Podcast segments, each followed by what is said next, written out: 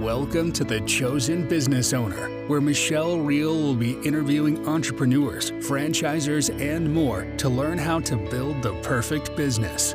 Michelle is an entrepreneur who has over 25 years of business experience. She is excited to build a community with other driven entrepreneurs and business owners.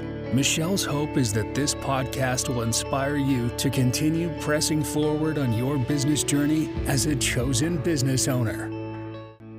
Dream of being your own boss? Are you looking to expand your current home service business by adding additional services? When you own a Taiga franchise, these dreams become a reality. Whether you have tons of business experience or none at all, Taiga Tree Service is with you every step of the way to help you grow your business.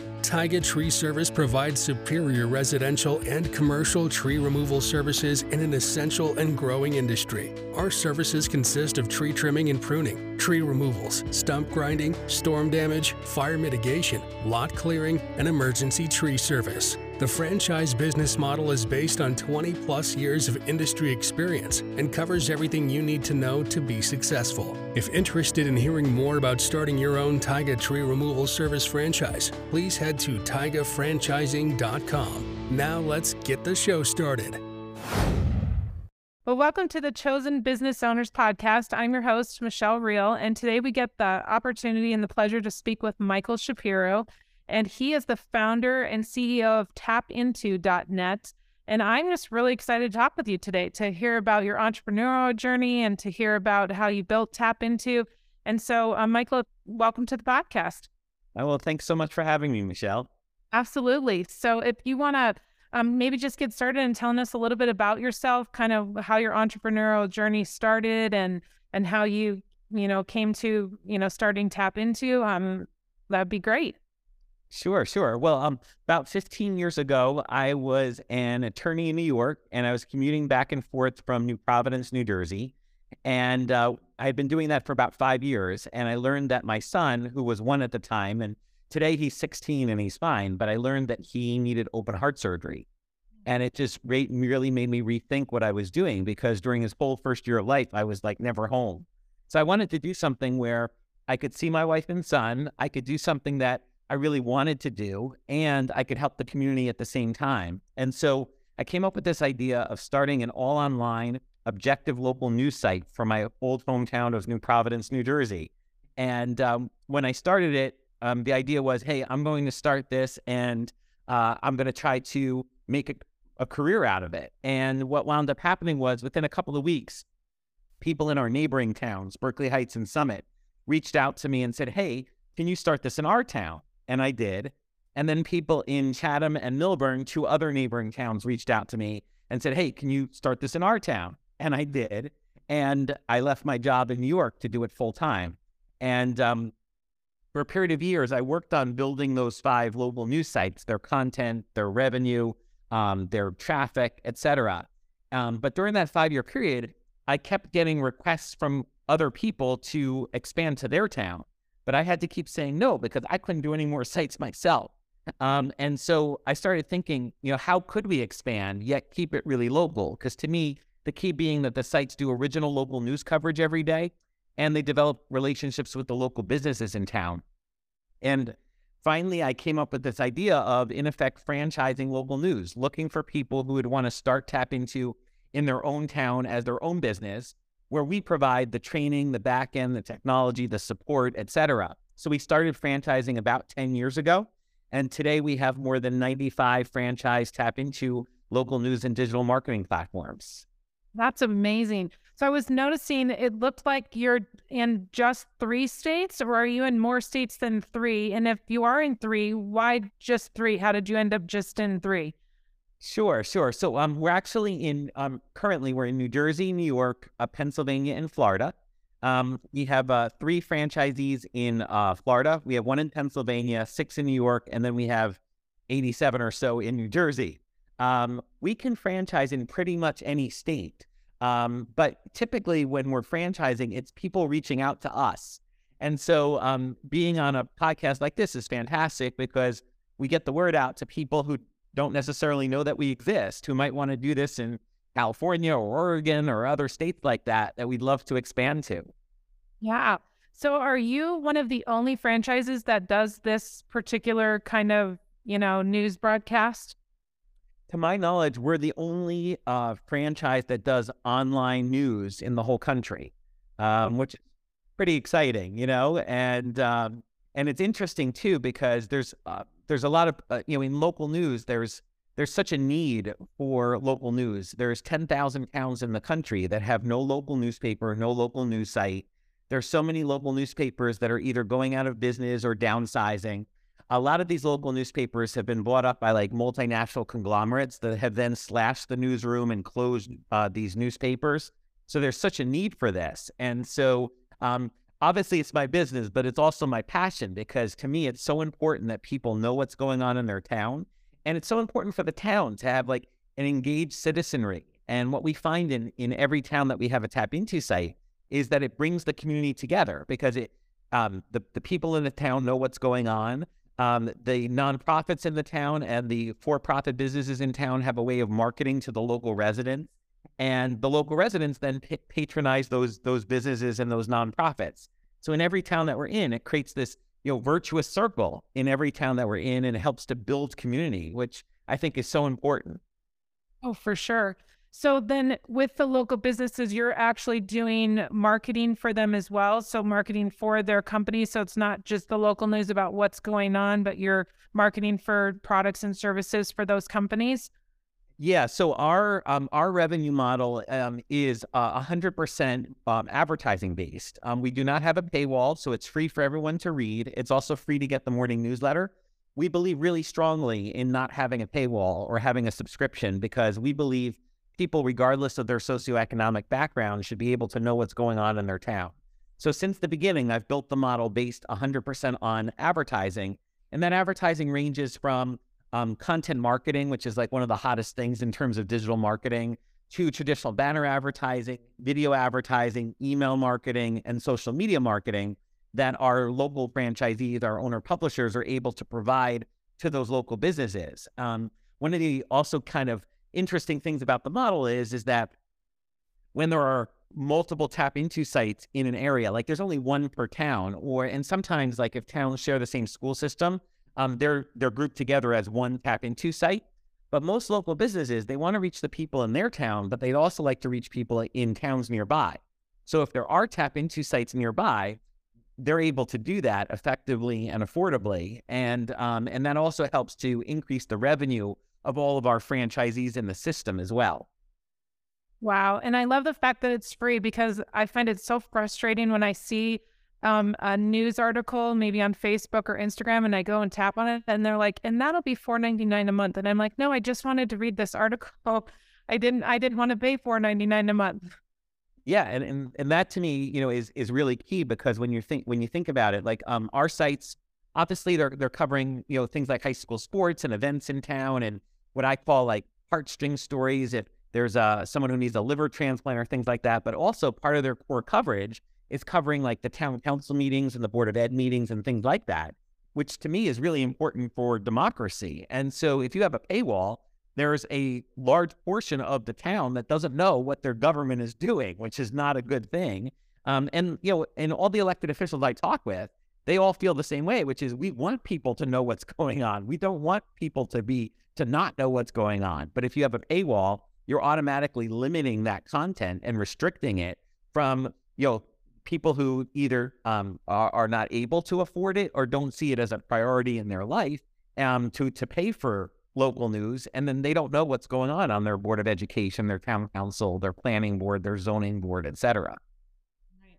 So, what would you say when you when you think about like print advertising? Because you guys are in essence sort of print, but you're digital print. You're not you're not a print magazine, right? Um, so when you look at print advertising where people in business go out and they advertise on print, what would you say the biggest difference or the benefits would be more for doing digital marketing versus doing like print advertising that's delivered to your local mailbox?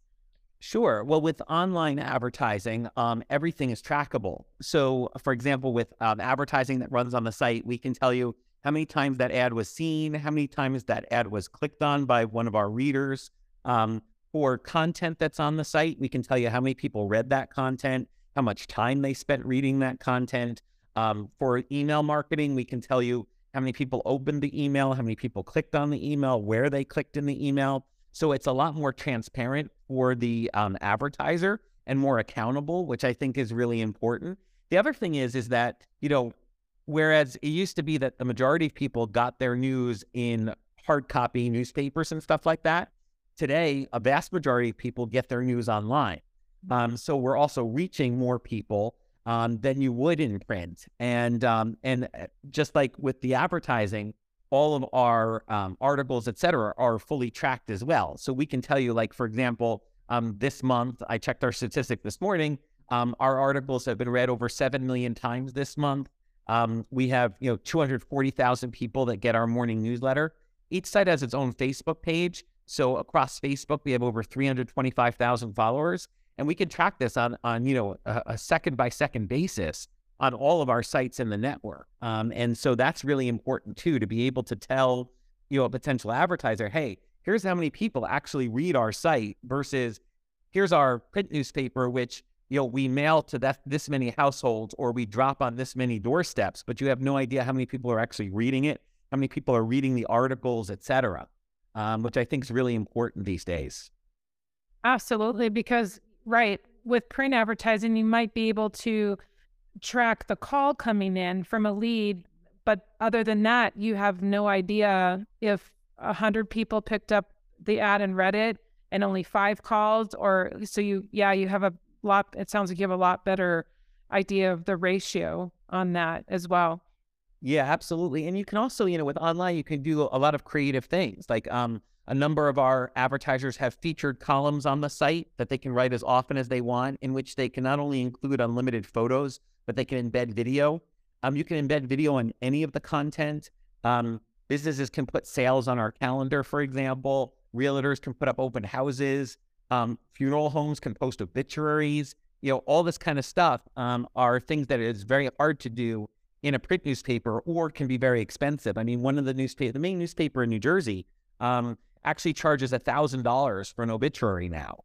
And, you know, with us, um, if you're a funeral home that's advertising, it's included as part of your advertising package. If you're not advertising, it's $50 to post a, an obitu- obituary on your local TAPinto site. So it's also very affordable for businesses and nonprofits to market themselves uh, effectively. Yeah. And so do you help them put together the ads and things for the businesses? Do you help create those and then have the you know like maybe going to mess like facebook messenger where people can talk to people that are like do you do all of that kind of setup for the businesses that advertise with you guys yeah i mean when, when i first started TAPinto um, uh, about 80% of businesses needed us to design their ads and their and their you know email blasts and things like that which we did today it's reversed today it's 20% need those services which we provide to them um, so if they already have their artwork and, and they're good to go, that's great. But if they need it, we have uh, independent graphic designers that can design, you know, the the ads, the email blasts, et cetera, for them um, and make it as easy as possible for them. Gotcha. And it, I was reading, and it sounds like your readers have gone up significantly because I think I read on your LinkedIn profile that you had was it 20 million viewers last year, but it sounds like you just said you had 7 million alone in one month. So it sounds like you're breaking records for sure. Yeah, I mean, our traffic continues to increase like, you know, every day basically, which is great. Um, and um, which I think is also, it just kind of tells you that people, you know, really want to know what's going on in their town. Um, you know, there's, this philosophy out there that people don't care about local news. And what we have found is exactly the opposite. They really do care. Um, it's just a matter that in a lot of towns in this in the country, there is no local news. And so that's why they you you, you hear, oh, people don't care about it. But they care about it. There's just nobody providing it. And that's why, you know, we're helping to kind of what I say is like bloom the news desert that is taking place in so many towns in the country. Um, you know, you know, one of the other trends that's occurring, which is not a positive thing, is is not not only about hard, you know, the local hard copy newspapers going out of business or downsizing, but then you have you know um, corporations, you have politicians, you have political action committees that are starting local news sites with no disclosure to the reader that they're in effect captive. And that's really dangerous because if you're a local reader and you're going to a site, you think it's providing you with objective news, but in reality, it has a, political agenda to it. That to me is really dangerous. So, like all of our TAPinto sites are required to be objective. We follow the Society of Professional Journalists ethics, and we also don't have an editorial page. So, we don't tell people how to vote or what to think. We don't even have comments or anonymous comments. Um, you can comment on the Facebook page for each site, but not on the site itself because one, we want people um, not to worry about their kids coming on the site and reading the, the local news. Uh, we want it to be kid friendly. But second is is that um, we, we it's really important for trust and credibility that the sites be objective and provide original, objective local news reporting every day. I I love that. I absolutely love that. Like just give people the information and then let them make their own decisions and come to their own conclusions and do more research if they need to. And I, I love that. That's that's awesome. So what what's your vision for the company um, going forward? I mean, 95, I think you said 95 franchises. I mean, that's incredible. And I mean, it sounds like you've got a lot of growth potential. Um, what do you kind of see uh, for your vision as for the company? Yeah, I mean, I'd like to try to scale this, you know, all over the country. Um, and eh, you know, our systems here are fully scalable, meaning that you know, we could be in 50 more communities a week from now. Um, that's not an issue. The issue for me is finding the people interested in starting this in their communities.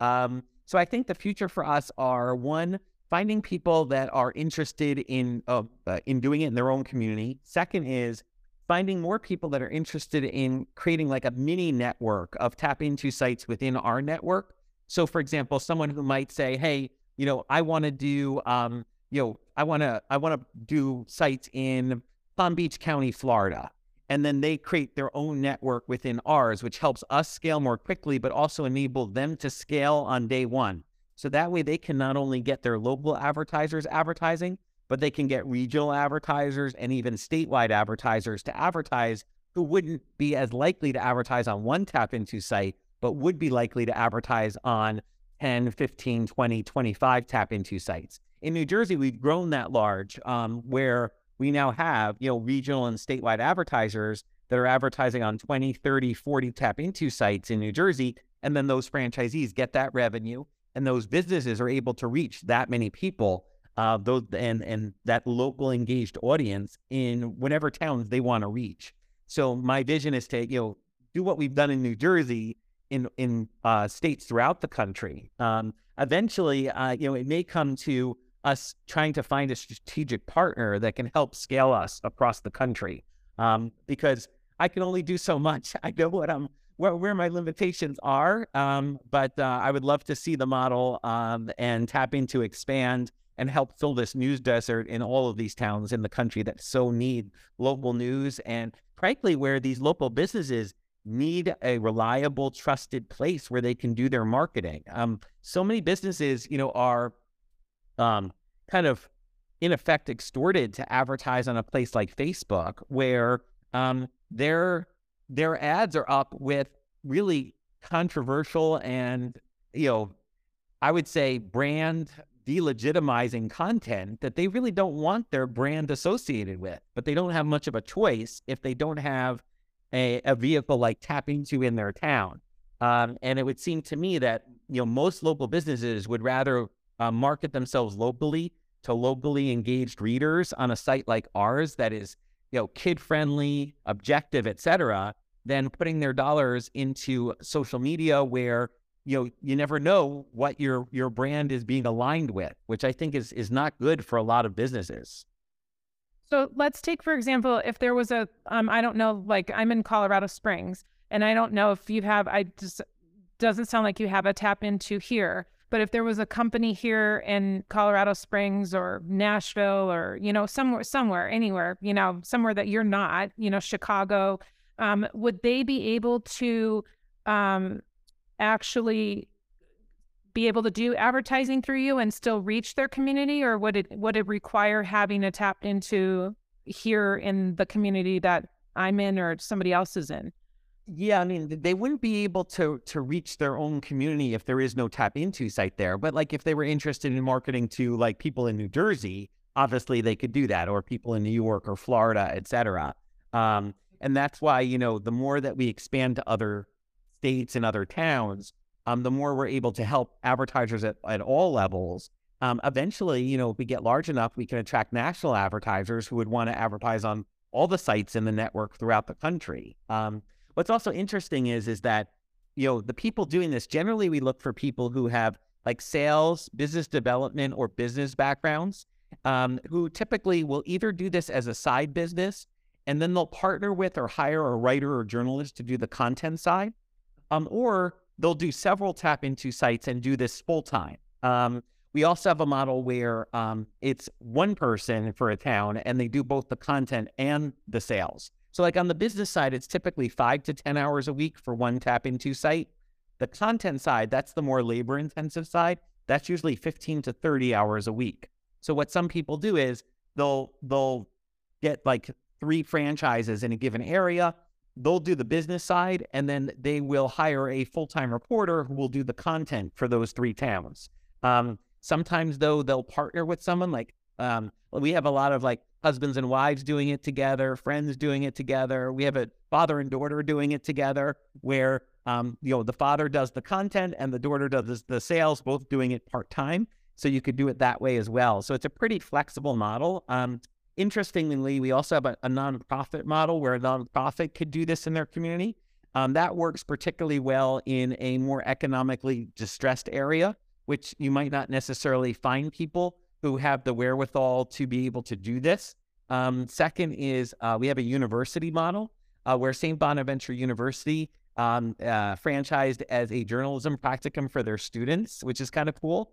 And um, lastly, we have a hard copy newspaper model where we have six hard copy newspapers that have franchised with uh, with us to be their online site, where they can keep their branding, et cetera, but they're able to take advantage of our really advanced technology at a fraction of what it would cost them to develop their own technology. Wow, you've got a lot of opportunity with this. And it sounds like people have options too, like different ways. And that was kind of leading me to my next question where I was thinking about what you said initially that you started this so that you could have time with your family, um, you know, and be home because you were working and you were gone all the time. Did this give you that? And then as you're scaling that, are are you are you still able to spend that kind of time or you know with your family yeah i mean i'm in my home right now and um, and this was before covid i was in my home as well um, and uh, i don't miss any of my kids events um, my my my son uh, is all week has been playing in the rec basketball championships i'm at every game um, and uh, i'm picking my son up from the bus stop after this the, the, this today and those were things I could never do as an attorney in New York, commuting back and forth from New Jersey, um, nor can most people do. So I feel really blessed with what I'm doing. And uh, I work probably as many hours as I did as an attorney, but I'm able to work on my schedule and uh, I'm able to see my wife and kids and, uh, and really enjoy what I'm doing, which I think is really important. Well, and are you are you finding that the people you attract to this, they have that same want and desire for their own lives to be more in control and to have time and because that kind of stuff is priceless to be able to be at every ball game be at every competition you know pick them up at the school bus because those years go so fast and you know are you finding that people are are drawn to that yeah yeah a lot of people are drawn to that and so what you know uh, um so some people they kind of leave their nine to five so to speak which is no longer nine to five to do something like this. Um, others, what they do is they start it as a side business. They grow out the revenue and then leave their nine to five once uh, their TAPinto site is generating enough income for them to leave their full time job.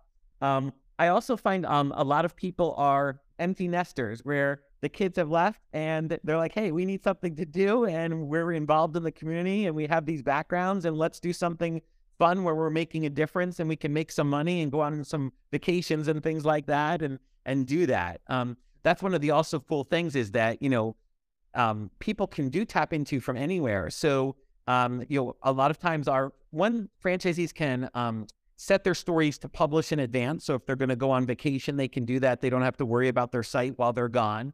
Um, but others, you know, they they will log in from Greece or wherever they are, and they'll post their content for the day and and and be able to do that. So there's a lot of flexibility with it, um, which is great. And um, to answer a question you haven't asked yet, you don't have to live in the town that you franchise. So we do have people who uh, franchise towns nearby. We also have people who franchise towns, like in New Jersey. We have some that own like five TAPinto sites that are all over the state um, where they've just chosen the communities they want to do this in. They have connections in those towns, and they're able to do that as well. And so, so then, do they have a like someone that's in the local town that's doing like going and finding the stories for them? Then they're just connecting with someone there. Yeah. So, like, what'll happen in, in that case, for example, um, and we have a couple cases like this where we have franchisees um, that own five of them at this point, and what they'll do is they will hire um, reporters, um, either part time, full time, or freelance. And um, those those reporters will report on those communities in those communities. And then typically the franchisee will do the sales for those towns. But sometimes they, you know they, they might choose to say, hey, I'm going to hire a salesperson. So I'm just going to own the franchise, but I'm going to bring on someone to do the sales and I'm going to you know bring on people to do the content. So that's an option as well. So it's a really flexible business model that basically can work in any community. Wow, you just sound so passionate about this. Um, is this, it, um, are you just passionate in general about entrepreneurship or about what you're able to do for people, or what? I mean, you seem super passionate about your company. Yeah, yeah. No, I mean, I, I am like, and, and you know, we'll, we'll be, we'll be turning 15 as a company in October, and uh, you know, I, I yeah, and it just I I like jump out of bed in the morning to get to work because like I love what I do. You know, every day we're helping people. Um, you know, we're helping businesses. We're helping uh, people tell their stories. We're um, you know, we uh, uh, are doing stories that are making a difference in people's lives. Um, you know, we just won in New Jersey. Uh, we won four um, local news awards out of like ten that were given in the entire state. Um, you know, uh, Franchise Business Review um, just awarded us one of the top franchises in the country, which was pretty exciting.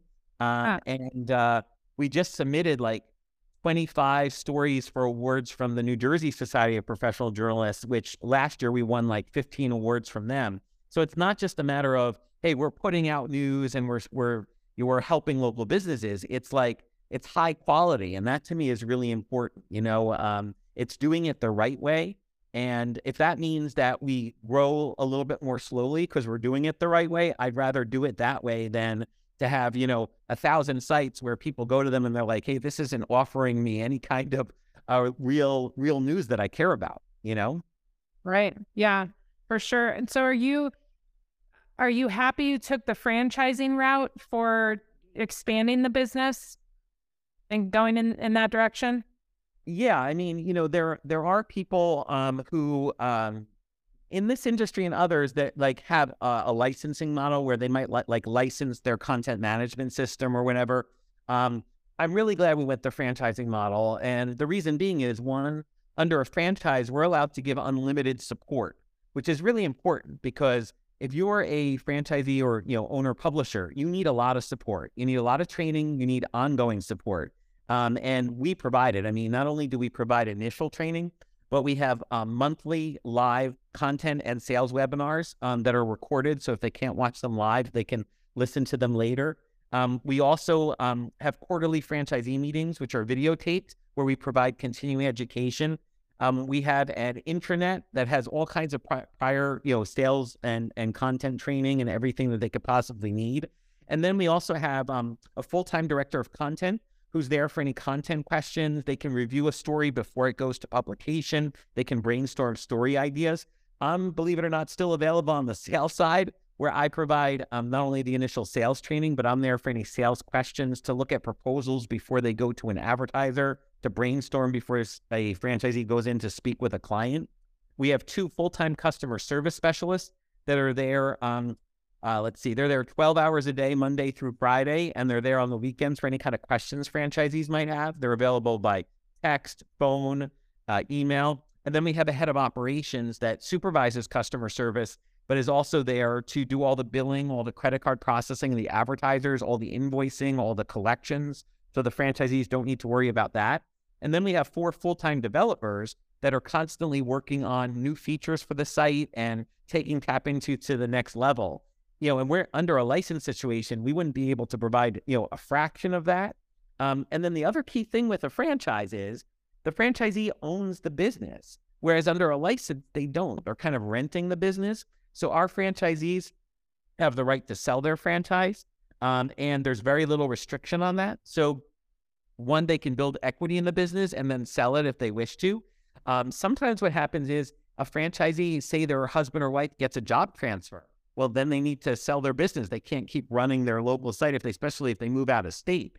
So this gives them the flexibility to be able to do that, um, which is kind of unique because in most franchise situations, it's not as easy to sell the franchise. But second is is that um, you have like a, a bricks and mortar location or whatever, which makes it a little bit more difficult to be able to sell whereas this is online, so it's much easier to transfer, um, which is which is great as well. But um, I'm really glad we went the franchise route because then our franchisees are truly invested in the success of their franchise, and we're invested in the success of them, um, which I think is also really important. Um, how we're actually structured in terms of a franchise, which is also kind of unique, is that the franchise fee they pay us that only breaks us even.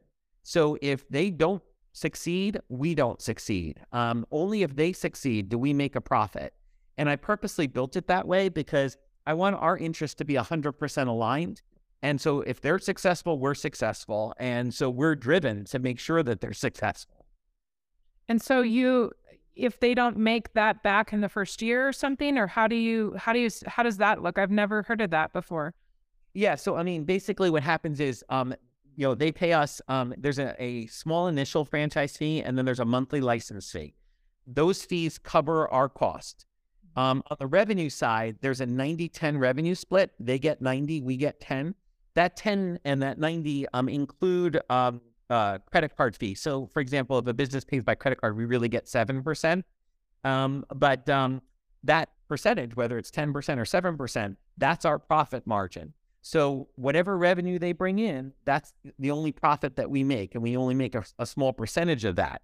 So when they're successful, we make money. If they're not successful, then we take a you know we we we break even. We don't make any money on their franchise, which I thought is really important because in most franchises, you know, there's such a large initial fee that the franchisor makes money regardless of how successful the franchisee is. With us, it doesn't work that way um, which I'm pretty proud about because like um, that to me is it's pretty unique and um, and I love the fact that you know our interests are 100% aligned um, you know and I strongly believe in that that you know we we shouldn't profit off the franchisee if they're not making a profit you know?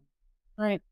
Yeah did you come up with that initially when you first developed the franchise or did you start with another model and then say whoa I we need to change gears on this yeah, no, I came up with it originally, and I could tell you, like, our franchise counsel at the time thought I was nuts. They're like, no, you need to make profit on every franchise you sell. And I was like, no, that's not what we're going to do, you know?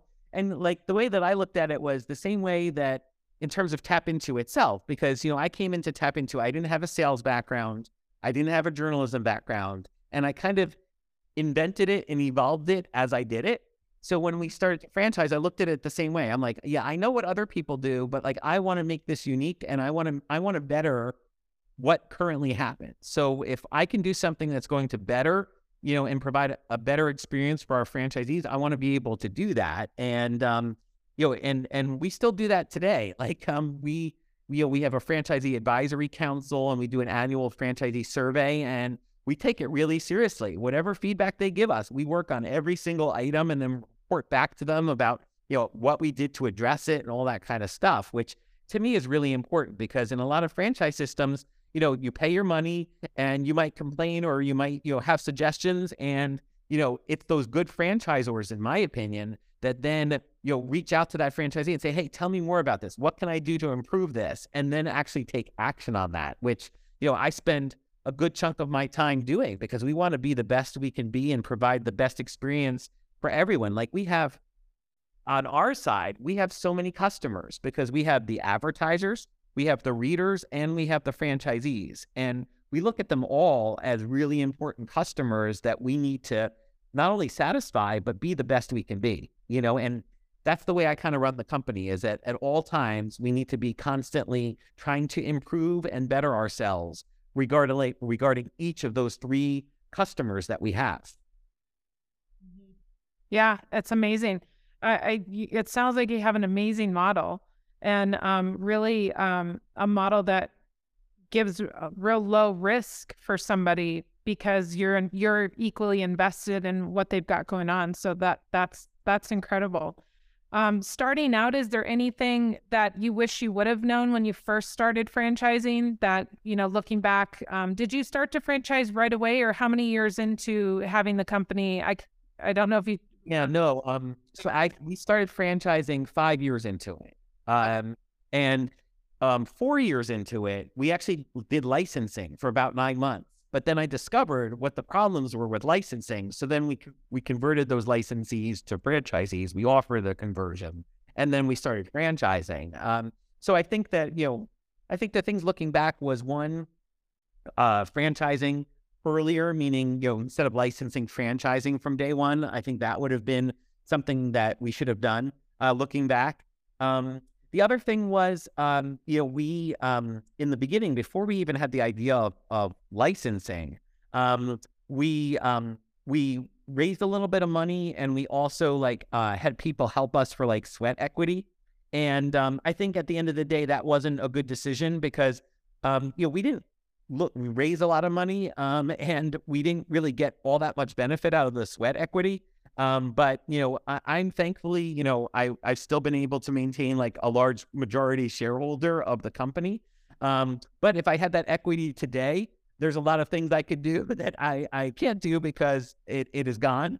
Um, so I think you know when people are thinking about, um, and I say this to our franchisees all the time, like if you're going to give equity in your business, understand that you'll you'll you'll likely never get it back. So you have to really think long and hard before you give equity, and it needs to be for something that's really important. You know, and don't let people convince you, oh, this is important. You need to really, you know, really think long and hard and whether this is truly important for your business to have. Um, and so that would be um, another thing. And then I think, um, I think third, um, the third thing was um, I wish I had known earlier who our ideal franchisees were. Um, for the first I would say the first five years we were franchising, we were primarily looking for writers and journalists to franchise. And what we found was they can um, do a great job on the content side and they can drive really good site traffic. But most journalists, if they're doing the sales side, don't have like a sales bone in their bodies. There are some that do, but the vast majority don't. And um, and I wish I had known that because I went into it as I as I mentioned without any sales background. So I went into it with the idea that, hey, when we bring on franchisees, I can train anyone to do sales and they're going to be successful and I'm going to work with them, et cetera. But what we found was those, those writers who are the franchisees, um, they, on average, they make half what the people who have, or even less than half of what the people who have business backgrounds who own a TAPinto franchise make. So um, about three years ago, you know, we, we reversed the model. So we said, instead of looking for journalists, let's look for business people people with business development background, sales background to be the franchisee. And then they can hire or partner with a writer or journalist to do the content side. That's the best model. Um, we still are able to, and we do franchise to, to, to journalists who want to franchise. But in terms of them, we either say to them, look, you either have to have a sales background or you need to have a sales partner because we want you to be su- as successful as our other franchisees. Um, and so, um, so that's that was a key learning that you know we learned fairly late in the process.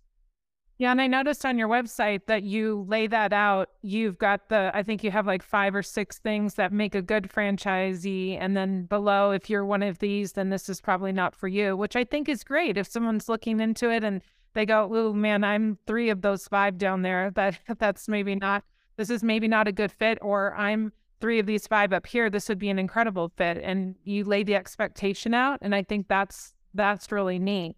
You know, um, yeah, that's important because you know you don't like. To me, um, you don't want to bring people into your system that that you know are not going to be successful.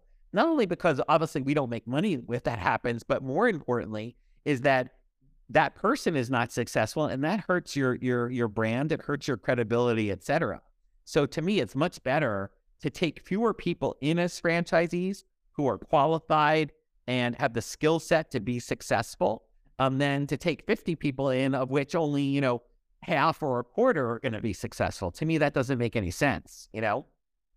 I'm I'm just intrigued because you started out as an attorney and then you went to entrepreneurship. And have did you ever before becoming an attorney dream of being an entrepreneur or was it totally driven just by the your mere circumstances and your life circumstances of you know you just needed a change and you needed to find something or had you ever thought about it before before that? Yeah i mean i'd always been entrepreneurial but never had a way to like to to put it into action you know? So i always had all these ideas in my head um and um but never never had that opportunity because i was always working all the time and commuting and all this kind of stuff and even before that like even when i was in law school and, and other places i was i was still in that kind of frame of mind where i have this idea or that idea but i don't have a way to do it because i don't have the capital to do it i don't have the time to do it etc and um so you know by doing this, it kind of brought everything together because I had that entrepreneurial spirit. Um, I was always somebody who had, was very involved in the community, so that helped with that. Um, the fact, obviously, with my wife and son, that was important. And um, so this kind of brought all those worlds together and kind of, it was kind of like the perfect storm in a good way that uh, enabled me to do this. Yeah, I, I I love your story, and I love I love the motivation behind getting you started um, you know, in in this business. I think I think just that in and of itself is incredible. Um, so it sounds like it's been fairly easy. Have there been any really tough times in building this, or things that you look back on and go, "That was really hard"? Oh yeah, I mean, you know, just like any business, you're it's like a roller coaster. So you're always going to have ups and downs. Um, I mean, you know, I think um, one of the one of the things, and I forgot to mention this before, in terms of you know things that I would have changed, you know, in the past, was um for the first like like two years or so that I was doing TAPinto, um, I was mostly doing the content side. Um, I wasn't involved on the sales side, and I had um commissioned salespeople doing the sales.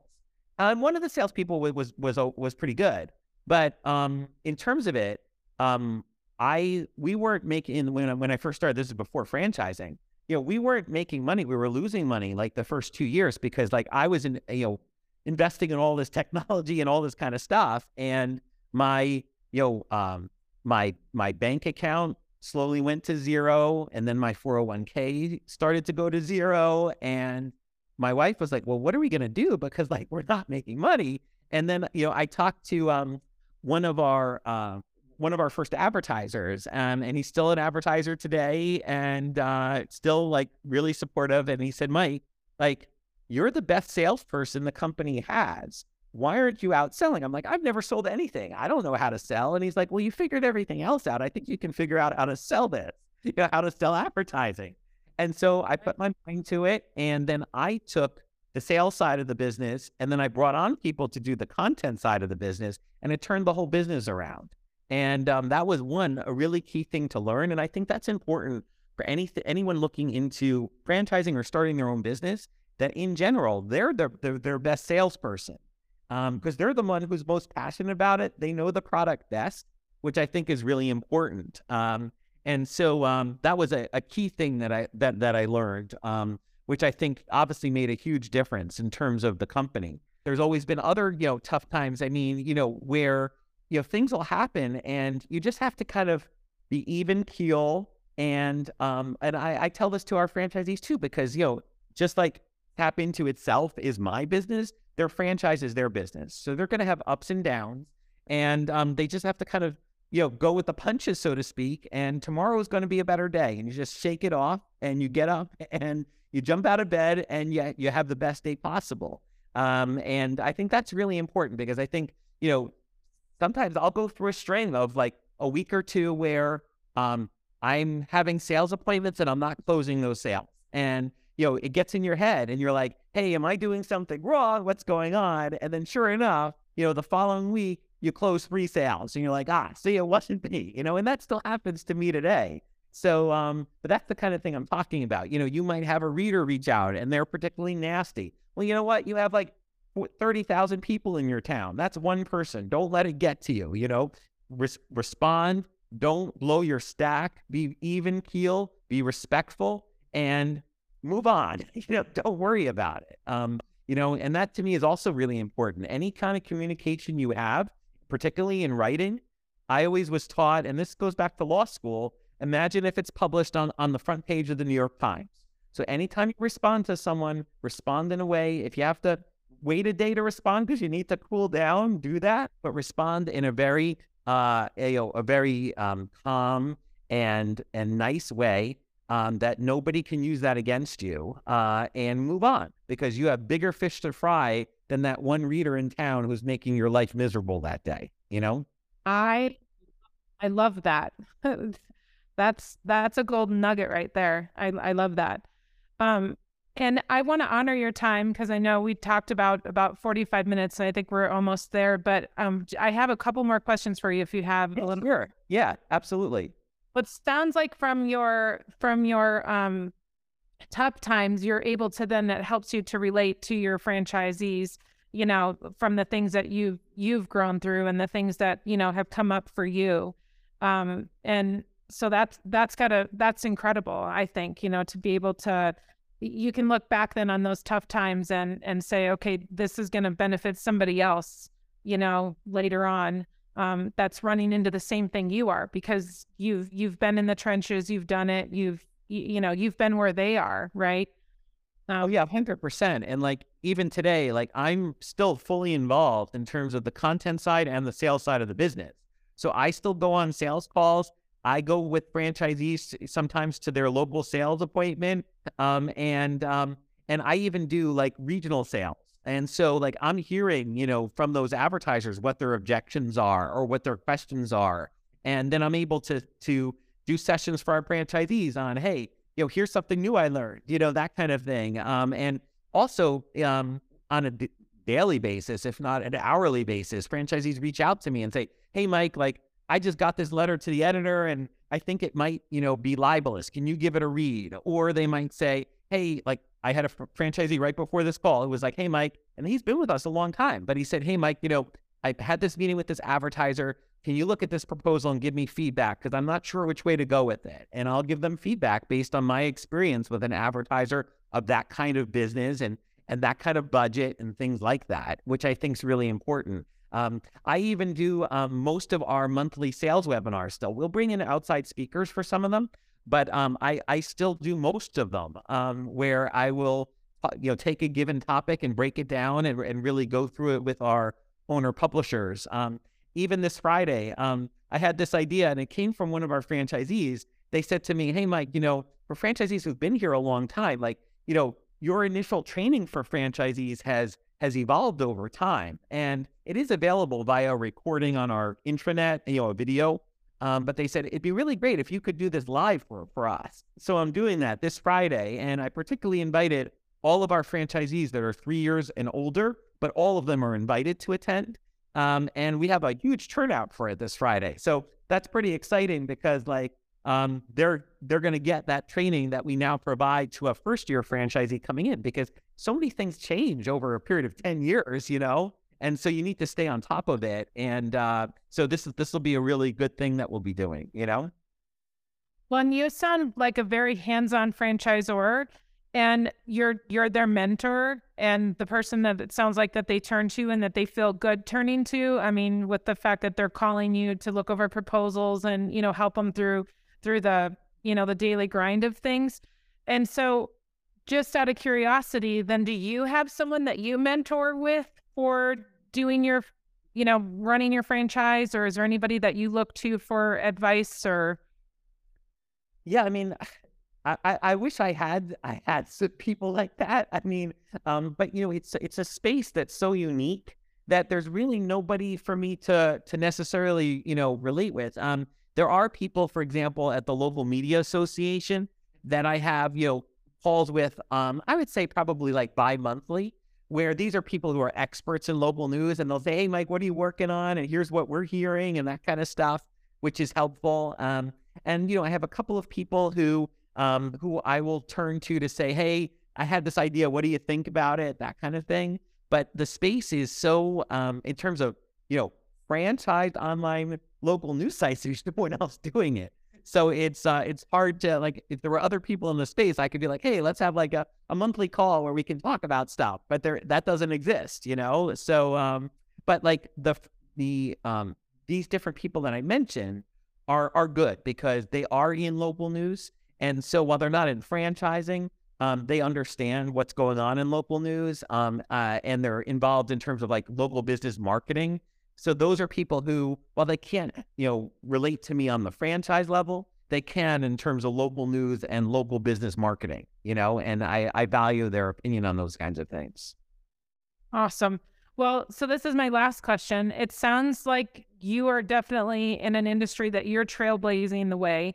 Um, you know, that you're you're kind of pioneering it really. And so I just want to ask, do you have any projects, exciting projects you're working on or will be working on in the future that you want to share? Anything that you want, anything more that you want to share about what you guys have going on? Oh yeah, we always have a ton going on, but I mean, one thing we're working on right now is a um, uh, front end redesign of the site, uh, and so that's a big project that we're working on. Uh, and then um, uh, towards the end of this year, beginning of next year, we're going to be redesigning uh, our app, um, and so that's a big project. And then um, end of next year, we're going to be um, redesigning our billing system. Um, it's a really cool system, but it, all of our technology is proprietary. Like we've built it from scratch.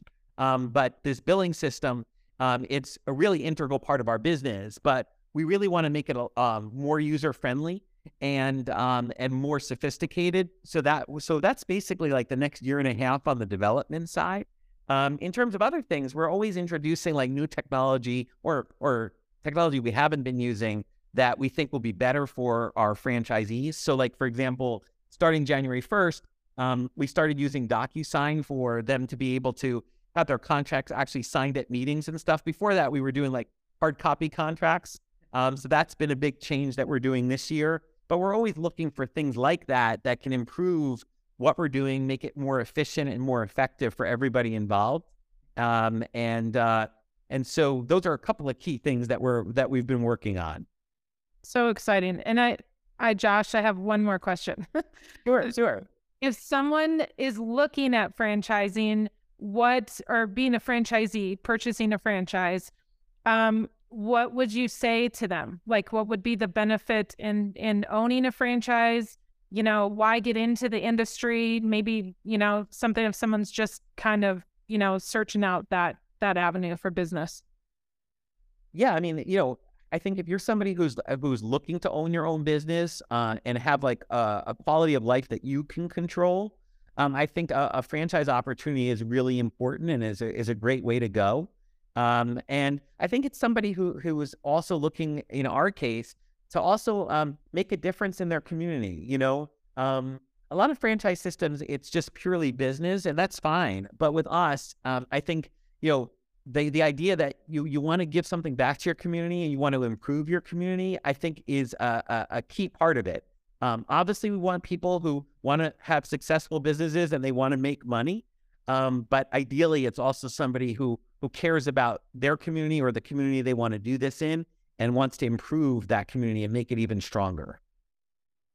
I love that. Well, I have thoroughly enjoyed our conversation. I've learned a lot from you, and um, I'm I I wish you all the best in the future, and I look forward to seeing you grow to 200, 300, 400. I hope you come to Colorado Springs someday.